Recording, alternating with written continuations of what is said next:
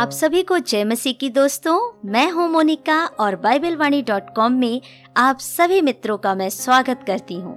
प्रिय मित्रों, बाइबल की 20 बेहतरीन कहानियों में से अब तक हमने 12 कहानियों को सुन लिया है यदि आपने नहीं सुना है तो प्लीज़ पिछली ऑडियोज को ज़रूर सुने या फिर कहानी संग्रह पॉडकास्ट को ज़रूर सुने चलिए इसी श्रृंखला में आज सुनेंगे कहानी नंबर तेरह, जिसका शीर्षक है परमेश्वर समस्या का समाधान करता है।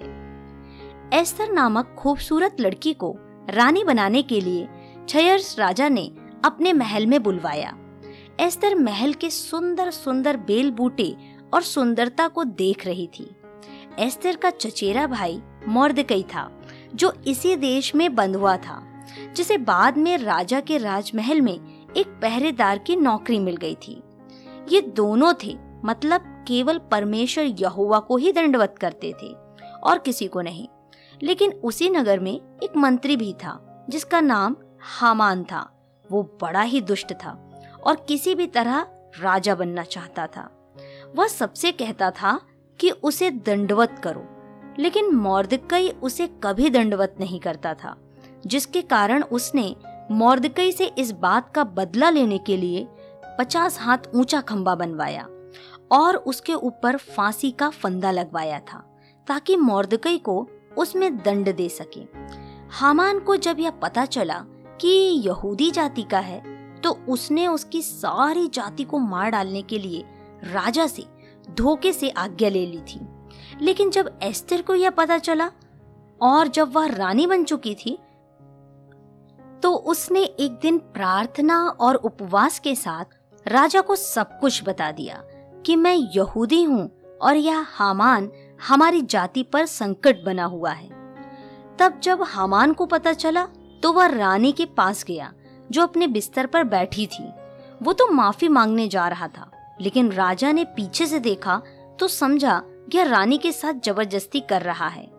और तुरंत राजा की आज्ञा से वह कैद कर लिया गया, और उसी फंदे में जो उसने मौर्दकई के लिए बनवाया था मृत्यु दंड पाया। प्रिय मित्रों यह कहानी हमें सीख देती है। परमेश्वर हमारी प्रार्थना के द्वारा हर एक समस्या का समाधान निकालते हैं। चलिए सुनते हैं कहानी नंबर चौदह, जिसका शीर्षक है, परमेश्वर संकट से उबारता है। परमेश्वर के लोगों ने जब पाप करते ही रहे, तब परमेश्वर ने उन्हें सिखाने के लिए सात वर्षों के लिए मिद्यानियों के हाथ में सौंप दिया। वे लोग इसराइलियों को सताते थे और जितनी भी फ़सल होती थी, वे लोग काट के ले जाते थे और बाकी नष्ट कर देते थे। ऐसे घोर संकट में एक इजरायली व्यक्ति, जिसका नाम गिदौन था, वह मिद्यानियों के डर के मारे छिपकर दाख के कुंड में, जहाँ अंगूर का रस निकाला जाता था, गेहूँ साफ़ कर रहा था। तब परमेश्वर ने एक स्वर्गदूत को भेजकर उससे कहा हे शूरवीर सूरमा, परमेश्वर अपने लोगों को कभी भी लगातार संकट में नहीं देख सकता। इसलिए परमेश्वर ने इस व्यक्ति गिदौन को चुना है और उससे कहा, परमेश्वर तुम्हारे साथ है। वह तुम्हें इस संकट से निकालने के लिए आज भी सामर्थ्य है। तब गिदौन खड़ा हुआ और परमेश्वर पर भरोसा रखते हुए अपने साथ मात्र 300 साधारण लोगों के द्वारा युद्ध में चल पड़ा।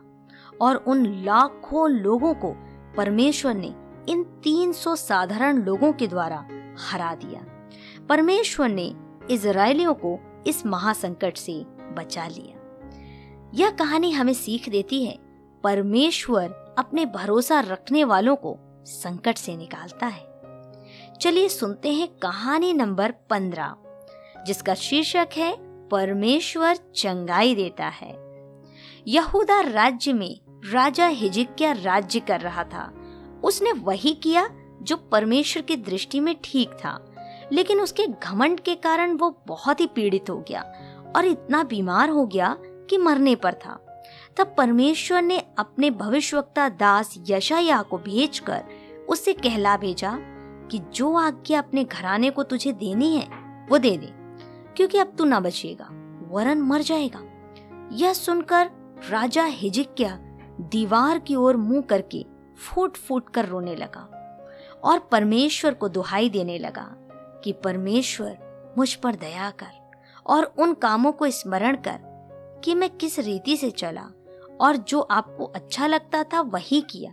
परमेश्वर ने उसकी प्रार्थना सुनकर यशाया को, जो अभी यह बोलकर वापस आ ही रहा था, महल के आँगन ही तक पहुँचा था, उससे यह कहला भेजा, वापस जाकर मेरी प्रजा के प्रधान हिजकिया से कह, मैं तेरी आयु पंद्रह वर्ष और बढ़ाता हूँ। प्रिय मित्रों, यह कहानी हमें सीख देती है, परमेश्वर हमें चंगाई देता है। हर एक प्रकार की बीमारियों से परमेश्वर हमें चंगा करता है। विश्वास करते हैं आज की कहानियाँ आपके लिए प्रेरणादायक और एक आत्मिक जागृति का कारण रही हैं।